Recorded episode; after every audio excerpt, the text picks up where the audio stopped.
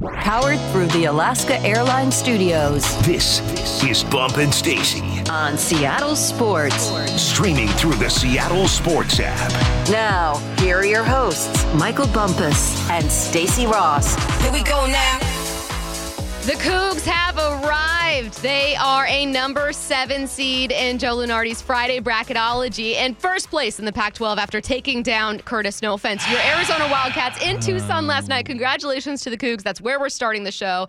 Taylor Jacobs is back there as a Coug. So excited. I'm not even a Coug and I'm excited for them. Now, as an independent viewer, I'm a Husky, it was a fantastic game. Amazing. Mm-hmm. really was. Came down to an amazing play, and we'll get to that highlight in a second as we break it down. However, my co host today, a voice you already know, Curtis Rogers, Hey, how's it going? Arizona alum. Buddy, bear down. Uh, yeah, I'm bear down bad this yeah, morning, you but sure are.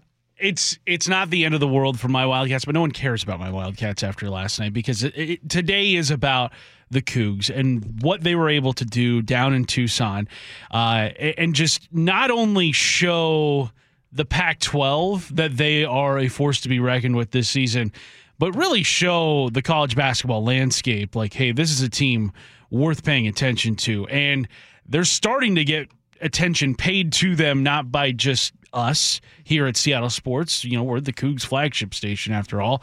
Uh, those of us in the local media know. Last night, even after their win, you saw guys like Scott Van Pelt tweeting about it.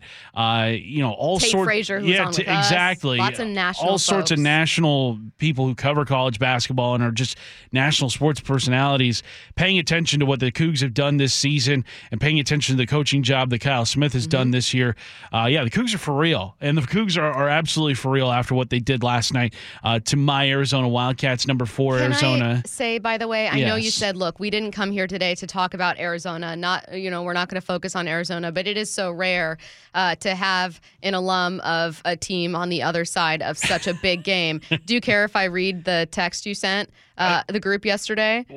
Is it safe for It's safe, safe, for, air. It's just so funny. I laughed out Oh, loud and I sent it to another. If anyone was wondering how Arizona's feeling uh, this morning, this was a text sent to the group from Arizona alum Curtis Rogers. Quote, I got my car broken into this month and I'd take that night over tonight. The most frustrating, yeah, the most frustrating thing for me last night was like having the 74-71 lead with just like uh, you know a handful of seconds left, and then Jalen Wells. I mean, a shot that I don't think any Coug fan is ever gonna forget. The four point play. Off a screen, top of the key for the tie. Bracket, front iron, no good. Rebound, Yaki in the lane. Dishes it left wing for the tie. Wells, he hits it. And he got fouled. And he got fouled. Four point play in Tucson. Jalen Wells, 24.6 left. Can you believe it? With a smile on his face, Jalen Wells a four point try and a free throw coming for the lead. Jalen Wells was the best player on the court last night. He was unconscious. He hit, I think, eight threes in the game. Uh, only three players hit a three pointer in the game last night. Uh, two for Arizona, uh, most of them coming from Caleb Love, and then Jalen Wells last night just going off. Uh, he could not miss, and Arizona had such a hard time guarding him and closing out on the perimeter, uh, specifically with him. They did a great job, I, I think, of of locking down Myles Rice, who has been the focal point of Washington State's offense this season. But it's not just a one one horse race uh, Yes. with the Cougs. Like they've got multiple weapons they can use. Isaac Jones down low, uh, Jalen Wells last night shooting. Uh, even Jakimovski last night was getting in, going to the paint, something he doesn't normally do. I thought the Cougs' plan of attack last night against Washington State or against uh, Arizona was phenomenal because they basically did what they always do. They imposed their will on Arizona. They played their style of basketball, forcing Arizona to get uncomfortable. And then defensively, Washington State packing the paint, not allowing Arizona to get any really good looks down low, forcing them to shoot. And Arizona's shooters, Bo- or uh, you got Larsson, Boswell, and Caleb Love. Caleb Love was the only guy really to get anything going offensively for them. Yeah, they got nothing from point guard play. Exactly. So yeah, the Cougs were the better team last night, and uh, I I don't want to face them again in the Pac-12 tournament as an Arizona alum. But uh, just seeing how how much better these two teams are than the rest of the conference, it kind of feels like we're going to get a third chapter of this story in Vegas. Also worth mentioning that these two teams were at very different places in preseason rankings for the conference. Like I, I have to let uh, Coug fans do their victory dance this morning and tell everyone to eat crow this morning or everyone else to eat crow this morning, considering uh, that the Cougs were number 10 in the preseason Pac 12 uh, media poll rankings. Arizona Wildcats obviously were number one, and they're an amazing team. Of course, they're number one. I would have put them number one too. But um, I don't think many people saw what Kyle Smith has been able to do this season. I am glad you mentioned Jalen Wells' uh, jumper, not only because it was an amazing play, um, but also because a lot of people are talking about uh, was it love slipping? Yeah. Like in Arizona, y- your take this morning was everyone's talking about the wrong moment. Yeah, Caleb Love slipping with four seconds to go. The final look, really, that Arizona got to try and tie the game. That, I mean, that's not his fault. That's no one's fault. The play that, like, I think most people should be looking at is that four point play. Mm-hmm. Like, what is Arizona doing fouling in that situation? That's the Like, mistake. You let, yeah, you even if he makes that shot, it's a tie ball game. You cannot give Washington State any opportunity to take a lead at that point. But hey, Cougs fans, uh, every Coug fan I know in my life, I think hit me up last night just to, you know, rub it in Talk a little trash. bit. Yeah. And I'm just Hey, you know, I- there's nothing I can say. You know, when you're at the top of the mountain, it's easier to punch up. It, it- you feel less guilty. You know what I mean? Yeah, but I mean, look, for I think the last few weeks, we as a show have kind of been looking at the Cougs as like, yeah, this is an interesting story. Like, hey, mm-hmm. they're stacking us some wins together. Like, this is this is kind of fun. But now, a win like that, do you think it maybe kind of changes what we think of them going forward? Because you beat one of the top ranked teams in the country, a team that is still, even after their loss last night, being projected as a number one seed in the NCAA tournament, according to Joe Lunardi. Uh, so even with that loss, Arizona is still one of the country's best teams. Mm-hmm. Uh, so do we now consider Washington State to be one of the country's best teams, or at least a team to. capable of knocking anyone off? If you don't want to consider them one of the country's best teams, then consider them one of the country's toughest teams, maybe one of the best stories. You have to do something. And as far as changing perception nationally, absolutely. You mentioned Scott Van Pelt, you mentioned Tate Frazier, all these guys who uh, follow sports closely. But I mean, if you weren't listening to Chazanow and the play by play that was obviously Coug play by play, on uh, Seattle Sports than you were watching the national broadcast. You think about the way the broadcasters were talking about this Washington team. It was like if Washington State loses, excuse me, not Washington, if Washington State loses, like they've proven so much here. It sounded like even the broadcasting crew was surprised. Tate Frazier joined us talking about how uh, that 11 point spread didn't feel uh, quite right. And it, I think that they could have lost and shifted perception. So winning does that even more. Absolutely. Even if the Cougs had lost, there would that performance I think was eye opening enough.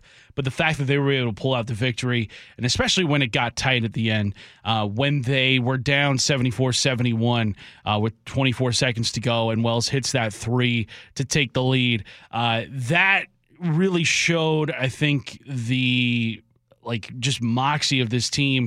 And in those situations, coaching really stands out.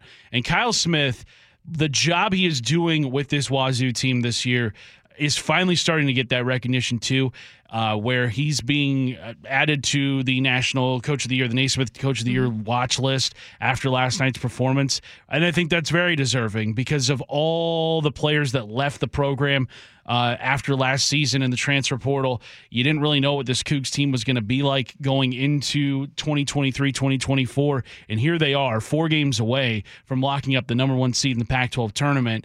And getting that automatic bye into the uh, semifinals in the Pac 12 tournament and really just kind of punching their ticket in a way to the NCAA tournament. I, I still think they might have a little bit work left to do because the next four games that they play, let's take a look at the schedule coming up. At ASU, ASU is not good this year. USC, they're not My good Washington this year. Huskies. Your Washington you Huskies. that. I hate to break it to you, Stacy. They're not very good this year. And then UCLA, that's the wild card to me.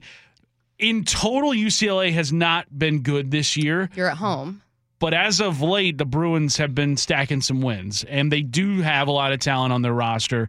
Um, so that to me is the game I'm circling uh, of the four remaining games for Washington State. You can't afford to slip up because if you do, you only have a half game lead over Arizona. Arizona has five games remaining, Wazoo only has 4 So you've got to be able to make sure that you don't lose any of those four games that you got remaining. Now, three of those four are at Beasley Coliseum.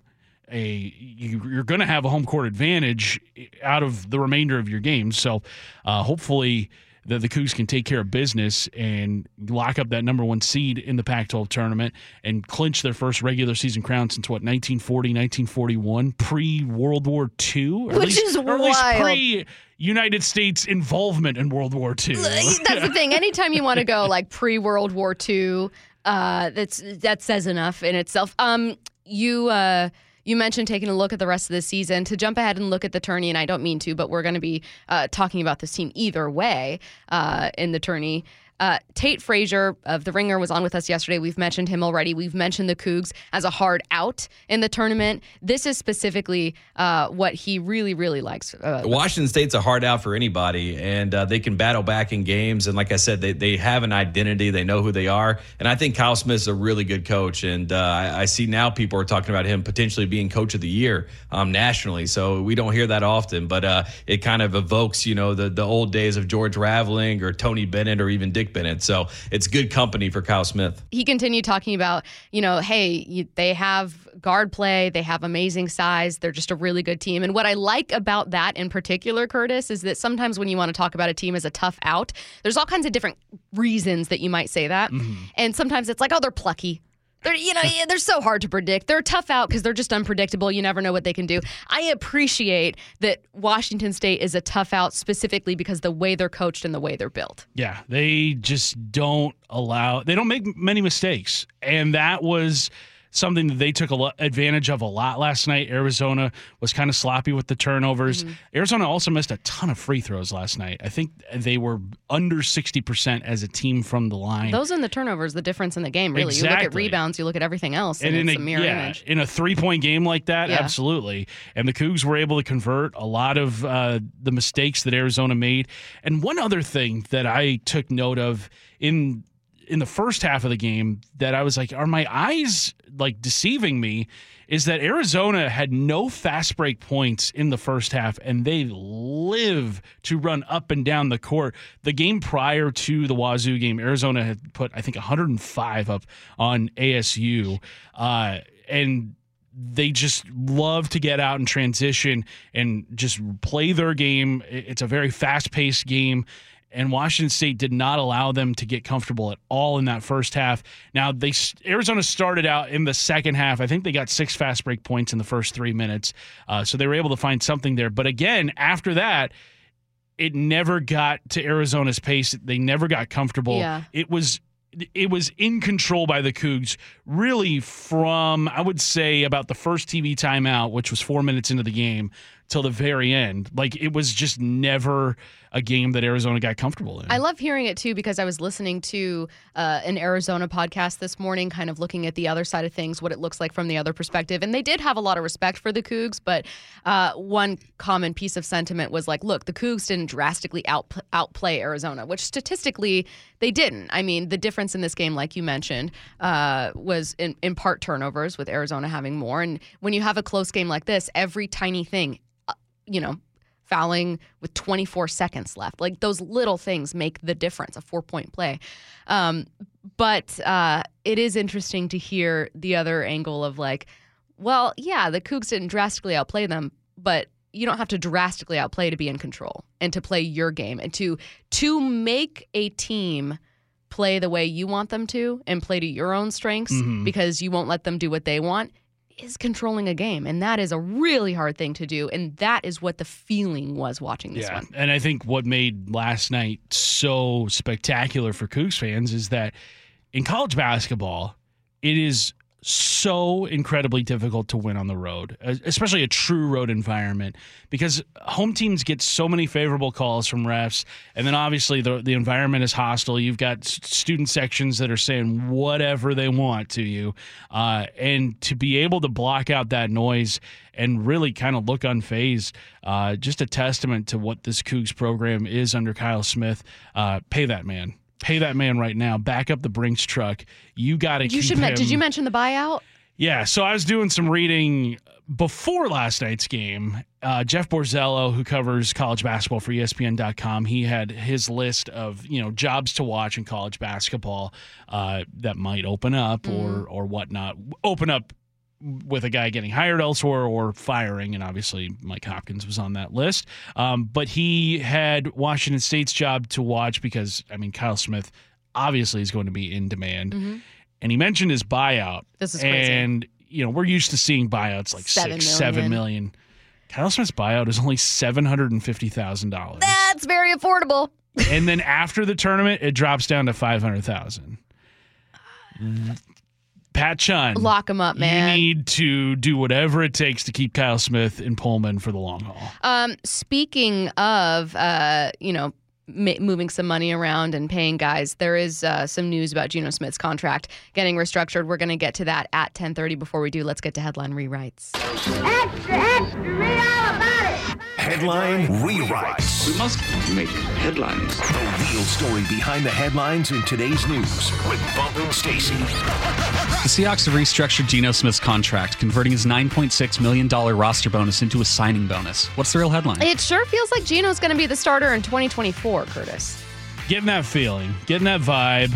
I mean, nothing's set in stone yet, Absolutely not. but they guaranteed his money what about a week ago the like 13th 12.7 12 million, yeah. yeah. and then this money was due supposed to be due march 18th but instead they move it up convert it like they've already basically locked themselves into like 21 million 22 million with Geno Right, and they didn't have to do that. They could have uh, traded Geno Smith before March 18th and then not had to pay the 9.6 million. Now, if you are, you know, if you love having Geno here and you just want that kind of feeling that you know what's going to happen at quarterback, maybe you read into that and you say this is a sign to me that they're keeping Geno. Um, however, uh, restructures aren't this mutually agreed upon thing. It's a decision the team makes. They could also have done that to just move some money around, free up cap space, which before we found out about the NFL's official salary cap this morning, cleared up a good amount. I think that they're now uh, under it, but they were going from like 5 million over to you know 450,000 or whatever. So it was a nice way to uh, clear up some cap space for this year, move some money around, effectively make Geno a one-year deal once again. It also uh, credit to Bob Condotta for pointing this out.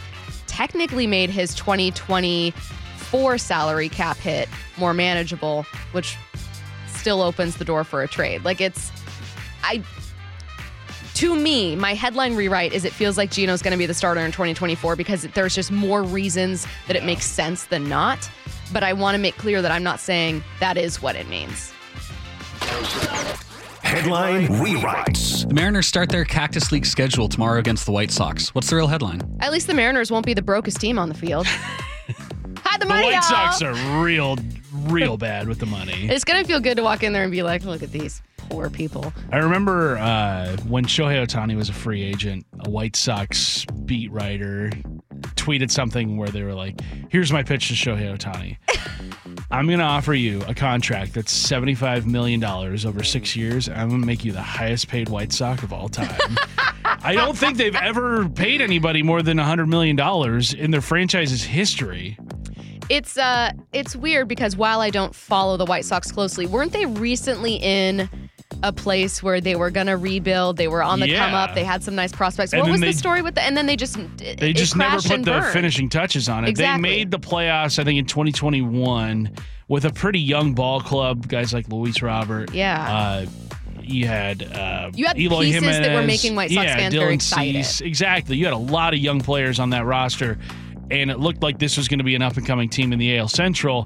And then all of a sudden, they just never put the surrounding pieces uh, to get them over the hump. And then last year, they entered into another rebuild. It's just such a weird. We don't know what goes on, you know, in a front office or what kind of pressure comes from ownership or what happens. But it's like making a cake not frosting it, leaving it on the counter, and just walking away. And it's like, what was the point of it? You had most of it. You had a good chunk of it done. Yeah. Like, what was the point of this? the hard you didn't part was frost over, It? Then you didn't get to eat it. It just I know that that's not a perfect analogy, but it's it's always weird to me to take substantial steps and to have nice momentum and then just turn away Mm-hmm. And from it. just get scared. Scared money don't make money. Headline rewrites. The NFL's 2024 salary cap has officially been set at a whopping $255.4 million, up more than 30 million from last year. What's the real headline? John Schneider might just buy himself an extra player as a treat now. For just real. a little treat. I saw that makes the Seahawks cap space go from essentially zero Yeah. to now $13 million. Hello. Now you're going to need more than that. I know that we feel like we did it, but you need to keep in mind, obviously, signing free Mm-hmm. agents, yes, but also you've got to bring in your draft drafted players. And I thought this was a fascinating piece of insight from John Schneider. In addition to all the little bonuses you have, incentives that might get triggered, you have to hold money for practice squad players that get elevated. There's a so much that is beyond my ability to comprehend that goes into the salary cap. It's so much more complicated than just you got 13 million and you can fit this player in here. So just know you're going to need more space. But that is good news. Great news for the Seahawks this morning. One thing I'm expecting from a salary cap explosion like this is increased player salaries. It reminds me a lot of the NBA the year that the Warriors won 73 games and then they were able to add, add Kevin Durant the following year because the league's salary cap exploded an extra like $30 million mm-hmm. because of the TV deal that they had just signed with like ESPN and Turner Sports to where you could add a, a max player uh, in addition to what was already on your roster. I wonder if we're going to see player salaries because of this salary cap explosion. Because I can't ever remember a time I've seen it gone up $30 million in one offseason. Like, that's a significant amount of money uh, being given to each team. Now, there are obviously some teams that are going to be like, eh, we'll, we'll roll it over to next year. Um, but if I'm one of these free agents at the top of the market, if I'm Chris Jones and I'm seeing this, I'm like, heck yeah, Well, baby. And what's really interesting to me, so you have a couple teams that have a lot to spend and have also made their intentions to spend very clear. The Patriots are one of those teams where they're going to be very comfortable hitting free agency in a way that prior to that one kind of wild free agency they had, we hadn't been used to seeing. They have a hundred and uh, let's see, cap space. No, not a hundred. Uh, they have 74, second most, 74.1 million to spend. The Bears have the third most, so they could get the number one overall pick, Caleb Williams, and then go in and bring him some great weapons with some really intriguing wide receivers like Mike Evans, Tee Higgins.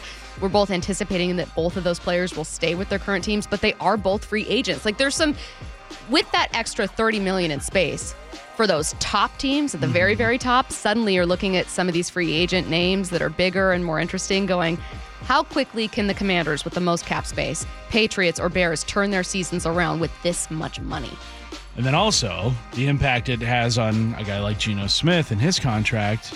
All of a sudden, his salary cap number a lot more manageable with this extra $30 million. well let's go over a bit more of what that means coming up next Bumpin' Stacy Powered through the Alaska Airlines Studios. on Seattle Sports. Here are your hosts, Michael Bumpus and Stacy Hey, Stacy, I'm so sorry to interrupt you, but I'm going to anyway. We actually have a caller on the line. Mike and Pullman wants to talk to you guys. okay Oh, yeah wow. sure uh, hey mike how's it going Stacy and Curtis, did you think I was going to allow Curtis to I knew it. I- to experience Wow. What happened last night over again? I mean, the number four team ranked in the country could not get it done against my Cougs. And you know what the best part about this is? Curtis waited until I could not open the door again to yell "bear down" right before I left yesterday. Right, and I couldn't respond, so I had to hit you with some Curtis. I love you, and I know that hurt last night, but your boy's on cloud nine, son. I love you, Bump. Bob, I Uh, appreciate that you are off today. Yeah, And yet and still still, need to take a victory lap. Like, hey, hey, wait, I got to call I in. Go Cougs. Matt, I think you need to do a better job of screening the calls. Uh, I'm not back there today to help you. I don't know how we can let this this on the air, but no, bump. Congrats to your Cougs. Like for real, I I have tried my best to not be a hater uh, over the course of the first He's 30 doing a good minutes of this show. I think I'm doing No, a you are. decent job. You're doing a good job. Uh, yeah, the Cougs were absolutely phenomenal last night, and uh, tip of the cap uh, to you and your your fellow Cougs because. Uh, Look, I mean, we've talked about it. 1941, I think, was the last time you guys won a regular season Pac-12 title, Pac anything title. So uh, it's on the. You guys are on the doorstep. So do it, Hey, Bump. hey, Let's see your it. backhanded compliment. right Yeah, we won. We won No, the this- conference this the last two years. So you know. But I mean, this hey. isn't trivia. You don't need extra credit right now, Curtis. Okay, let's just live in the moment. I appreciate you. I, I was hoping that you would talk a little more crap to me prior, so I could come on and just do you what we do. But I got so much love for you. You know what I mean? I just I have to sprinkle a little bit. I'm like Salt Bae. I have to sprinkle just a little bit out there and uh, let you know that the nation was watching. I'm just hoping that you know, with this win, there's more than 2,700 at Beasley Coliseum next game. That's that's all I'm hoping. Wow, Curtis! Curtis! Bump, bump. Tell me where Jalen Wells' four point play now ranks in great moments for you.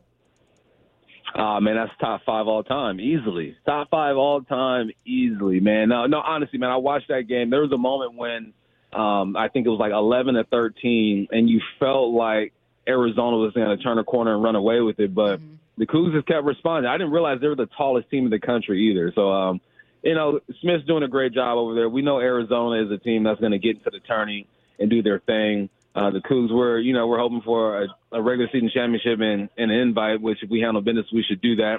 But you know, it's not it's not many times. It's been since 2008 I got to you know talk a little something about my Cougs, man. So I'm proud of them, man. And and Curtis, you know it's all love, but I, I had to call in and, and and say what up before I hop on this plane. I would have been disappointed had you not called That's in, true. Bump. all right, that's all I wanted. You guys, uh, you know, carry on, Stacy. Keep doing what you're doing. Glad you sound better. Curtis, appreciate you filling in for your boy. All right, All right, Bump. Bump. Good hearing from you, man. we love you. care. Bye. Love you guys. Uh, all right. Well, that was uh, interesting. Interesting caller. M- uh, Did He you, Matt? Did you coordinate that behind the scenes with Bump? Did he text you and say, "I need to call in immediately"? No, it was uh, just spur of the moment. Uh, no, it's uh, of course we had to get Bump on to talk some a little bit of trash, a little bit of trash talk. I mean, he can't have his team have this huge win and not call us from Pullman the next morning. Right, boy. I know. Well, um, Congrats. I, you know, It is very, very congrats. He was cool. able to find a payphone in Pullman. So okay, Curtis, we're, we're moving on.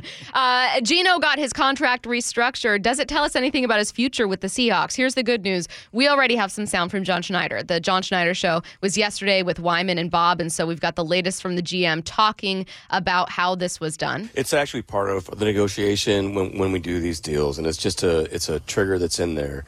It's a roster bonus that's converted to signing bonus. So a roster bonus is just a cap, uh, like for cap purposes. You could take a roster bonus. Can, we can, and there's language in the contract. We convert to a signing bonus, and then it's spread out over the duration of the contract. So that creates more cap room for us. You know, we can, you know, we did this, you know, big you know, negotiation to convert roster bonus to signing bonus. You know, Matt Thomas does a really nice job of working that in as an option for us throughout the process so that at any given time, if we feel the need, we can move that into signing bonus and, and, and create more capital. Curtis, answer with just your gut instinct and gut reaction to this question. Was this a financial decision or a vote of confidence? I think it was a financial decision because at no point yesterday did John Schneider, you know, kind of end all doubt and be like, "Yep, Geno's our guy." Like the, w- there was never any doubt that we were going to bring him back or anything like that. I and to John Schneider's credit, like w- what good would it be for him if he did cut off sort of those lines of communication with other teams that are, you know, looking for a quarterback and Yeah. saying, "Hey, we can offer you a second round pick for Geno. We can offer you a first round pick for Geno Smith." Like Schneider would have to entertain those conversations. Like he he would be failing at his job if he did not do that. Um, we didn't know what the salary cap was going to be for 2024 yesterday when this interview happened, and this move freed up uh, a few million dollars in cap space. Uh, so because of that, the Seahawks were able to, I think, get under the salary cap just by the tiniest of margins. Before today, learning that they were going to have 13 extra million dollars to work with because of a, a salary cap explosion. Um, but yeah, yesterday Schneider, I didn't get really settled by anything that he had to say on Geno and, and the restructure of his contract. Um, do I think Geno's back in 2024? Yes, I do.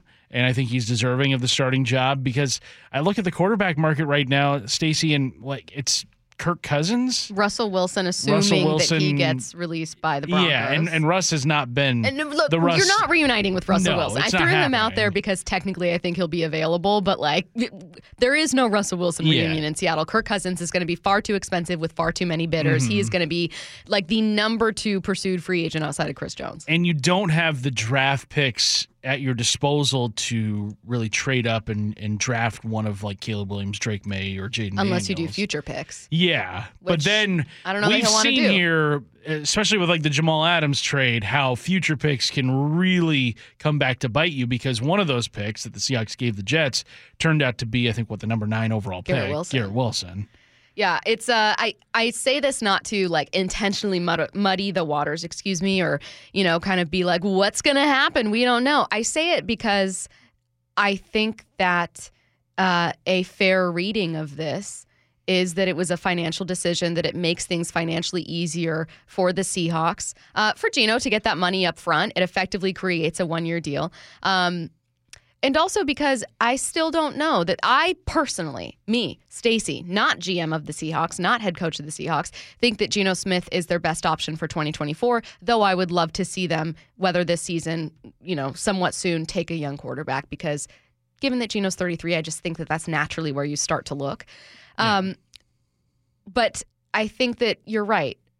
That's not John Schneider. John Schneider's job is not necessarily to publicly say Geno is our guy and we're so excited for him. Maybe if they, you, you know, if you have uh, a guy that you very clearly are invested in, you need to make a public statement. But um, he, he's in a place where he needs to keep all those options open, like you said. Yeah. And, you know, privately, he might think, you know, Geno's great. We feel comfortable for Geno for 2024. This is fantastic. We were going to pay this nine million anyways. Let's get some wiggle room. That's certainly something that could be going on. Um, but I think it's important to just kind of clarify, like, you know, hey, here's what it means to us. Yeah. You know what I mean? You can read into it what you will, uh, but here's some additional context for what all of that money stuff meant yesterday. Yeah, and Schneider's always been a guy that's played his cards close to the vest. And I, Pete, when he was here, was a guy that was a lot more public in his support with guys. Schneider, I can't recall ever grabbing the mic and, and being like, this is our guy. Like, I don't recall a time where Schneider has, you know, stood on the soapbox and been like, "This is my guy through thick and thin." Whereas Pete did that all the time. He did that with Geno. He did that with Russ. He did that with you know all sorts of other players. Like, I'm I'm not going to give up on these guys. And uh, just seeing kind of how the dynamic is between or was between Schneider and Carroll. I think they they were such a good balance for each other. Uh, where you know Schneider wasn't as you know vocal about things. yeah, they have is. naturally different roles and responsibilities. Whereas now, I think I think Macdonald's a lot more reserved than Pete is. So I, I don't know if we're going to see those moments of head coach or president of football operations kind of put their neck out there for for one guy or another. All right. Well, speaking of what they should do in the draft, whether that includes taking a quarterback, one draft expert reveals what he thinks the Hawks should do at number 16. That's next. Bumpin' Stacy Powered through the Alaska Airlines Studios. on Seattle Sports. Here are your hosts, Michael Bumpus and Stacy Rost. Curtis Rogers in for Michael Bumpus today. Kraken winger Jared McCann joining us in 15 minutes. Before we get to Jared, talking about that Kraken win, one draft expert reveals what he thinks the Seahawks should do at pick number 16. We got a couple choices that Daniel Jeremiah went over with Brock and Salk. So let's start with who he has mocked to Seattle. Texas defensive tackle Byron Murphy. Byron Murphy's, uh, you know, he's he's gonna. You'll see him at the combine. He's probably gonna run in the four eights at 305 pounds. A little bit shorter, but he is very dynamic. He's the best defensive tackle on tape in this in this draft. So um, a really really disruptive, strong strong kid. So. Um, that's why I kind of looked on that side of the ball. They've got some young pieces I like on that defense, but just continuing to add uh, up front, I think would be a uh, would be a nice fit. Curtis, yesterday when Bump and I were talking about the team's greatest need at pick number 16, I said, forget the depth of the position. Like, you know, it's, you know, you probably wouldn't take um, you know, a linebacker or an off-ball linebacker at 16, Yeah. maybe with this class, but. Um, but at least that was according to I think Matt Miller. I can't quite remember, but just look at need. And Bump said defensive tackle, interior defensive tackle, no hesitation whatsoever. That's who I'm taking. Yeah, I could not agree more with with Bump on that. Uh, you can never have enough great defensive linemen, whether it be on the interior or on the outside.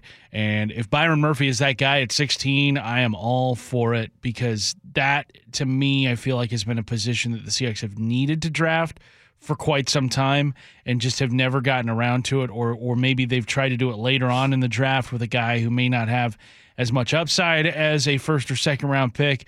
I felt like last year they kind of heaped a lot of expectations onto Cam Young, and I don't necessarily think he was ready for that. No, at the time though, for a minute they didn't have Jarran Reed. Right, and they brought him in uh, in the what second wave of free agency, Yeah, something like that. But also, we weren't expecting Jarran to be a more traditional nose tackle. hmm And so, interior of the defensive line is so incredibly important to like everything that you do defensively. You look at the Chiefs. Chris Jones is a mauler. He is a game wrecker. If it wasn't for Aaron Donald, people would probably consider Chris Jones to be the best uh, defensive lineman, or at least you know before like Micah Parsons got on the scene. But you know, Dallas is another team that has had tremendous defensive line play. And who did the Seahawks go out and hire as their defensive coordinator? One Aden Durde. Who was the defensive line coach of the Dallas Cowboys uh, for the last three seasons? I would imagine having a defensive coordinator come from the defensive line like Durde. Uh, he's going to have a lot of say, or at least he's going to be pounding the table, I think, for interior help on the defensive line because I'm sure that Macdonald sees it, Durde sees it, Leslie Fra- Leslie Frazier probably sees it. There's a heavy defensive influence on this coaching staff, and uh, I think you know, looking at what the Seahawks' biggest problem has been over the last five six years, it's been the defense. Easily. And those trenches are what has separated the Rams and 49ers to a larger extent from the Seattle Seahawks. Every national expert we've had on, we've always said, how did they close the gap? How did they close the gap? They've never looked and said, oh, if only DK could get 1,300 yards, or oh, you know, if only they could get another 1,000 yard back. that would be phenomenal. um, it's it's always been the trenches. Yes. It's so hard uh, not to look at that as being um, such a fueling uh, catalyst for so many teams. I mean, the Eagles had one of the best offensive lines uh, in football last year. Their defense kind of, you know, gave way and they lost too much in the offseason. Um, but that was a big part of the reason they were even mostly competitive, you know, until they got into that losing streak. Obviously, you look at the Chiefs making huge upgrades on their offensive line and free agency following their Super Bowl loss to Tampa. And then, of course, having great defensive players. You mentioned Chris Jones. You look at the 49ers, you already know what's there. Um, and Seattle just hasn't been able to have that personnel. Now, I say all of that, and I know, I know that there are people listening going, I don't care. I don't care about a defensive tackle. I don't care about an offensive lineman. I don't care about a center. Right. Get me a quarterback. That's not the fun draft picks. it's Uh, not. no I- offense to, a- to offensive or defensive lineman. I had a friend, uh, well, still have a friend. He's a radio host, and he has made it his goal for there to be two separate drafts: the skill position draft and the lineman draft, Yeah. and put the lineman draft on you know Amazon Prime, where if you really want to so watch it, you'll go find it. But put the skill position guys on you know you know ABC primetime. Have an Thursday entire night. red carpet segment too. Of course, you know there's wide receivers going down with Yeah, like crop shirts and like when you- you know. when you're watching lineman tape, you're still trying to figure out, all right, which guy am I looking at? Because they have to put the spotlight on him. But when it's a quarterback, when it's a running back, when it's a wide receiver, you don't need that little like yellow ring around them and be like, oh, that's the guy who I should be watching. Here. now, uh, obviously, watching quarterbacks, watching wide receiver, wide receiver play, watching running backs is more fun, and that's what people are going to be looking at too with a team with a 33 year old quarterback who not everyone is sold on. Again, you and I have talked about thinking Geno is their best option for 2024. There are people going, well, Daniel Jeremiah, why can't you get a quarterback? with where I have them right now, that would be uh, it would definitely be a conversation. It would be a discussion. But I always, you know, I would I would look at it and say, am I confident this is a clear upgrade over what you've had in Geno over the last couple of years? And I would say at this point in time, I don't, I couldn't answer that. That with um, you know, very confident this is an upgrade over what we already have. And I think Geno's, you know, quote unquote window is still open. where you still have some good football you can get out of him, I think I would probably go to the line of scrimmage. Curtis, there's a little bit of a conundrum where, on the one hand, DJ says, unless you're confident you're getting a clear upgrade over Geno, you should go line of scrimmage. And we know that's where Seattle needs help. However, next year's quarterback class isn't as strong. So if you are sold on someone, now would be the time. Right. Yeah. You're playing with fire if you're going into a quarterback class that you're very unsure of. But I think DJ also said there are a couple of guys that kind of pop out of nowhere. And I mean, I kind of look at like Jayden Daniels as a guy like that this year. I mean, he was a talented quarterback, but seeing him put it all together for LSU and having the Heisman Trophy season that he did, and now uh, sitting as kind of like quarterback number three, I don't think anybody had really projected him as that prior to the 2023 college football Mm. season. You see guys uh, kind of come out of nowhere, like Joe Burrow, for example. It's a great at example. LSU uh, was a solid quarterback uh, for the Tigers for you know the one season prior to his Heisman Trophy winning year, and then all of a sudden throws for like sixty touchdowns, five thousand yards, and becomes Joe Burrow as we know him now. And becomes Cool Joe. Exactly. So just because the quarterback class right now for 2025 doesn't look as strong as the top of 2024 does, I'm still not going to sit here and say like it'll it'll remain that way throughout the course of this upcoming college football season. What was it? Uh, the quarterback class where Kenny Pickett was the first one taken. That was It was 22. 2022, I think. Yeah, I boy, that one. I don't know if any quarterback class is gonna be as bad as that one. That was horrible. That was Brock Purdy's the best. I mean, one from that eventually it will. Yeah. Eventually, eventually it'll Sure. be bad, but Sure. it's always interesting. I mean, even Bump yesterday was like, uh, outside of Trevor Lawrence, Justin Fields might be the second best quarterback to come from uh, the 2021, I think, class. Right, 2021. Yes. Um, which so sometimes guys develop in ways you don't expect. Like for all we know, JJ McCarthy becomes the best quarterback from this class. For all usually the number one might be great. So like maybe it's Caleb and someone else. For all we know, it's a fifth rounder who turns things up and suddenly you know takes the league by storm. Like you really never know. And I think that that's the thing that some people who want that young quarterback look at too. Uh, all right, we're switching gears. We're talking about the Kraken with winger Jared McCann. He joins us next.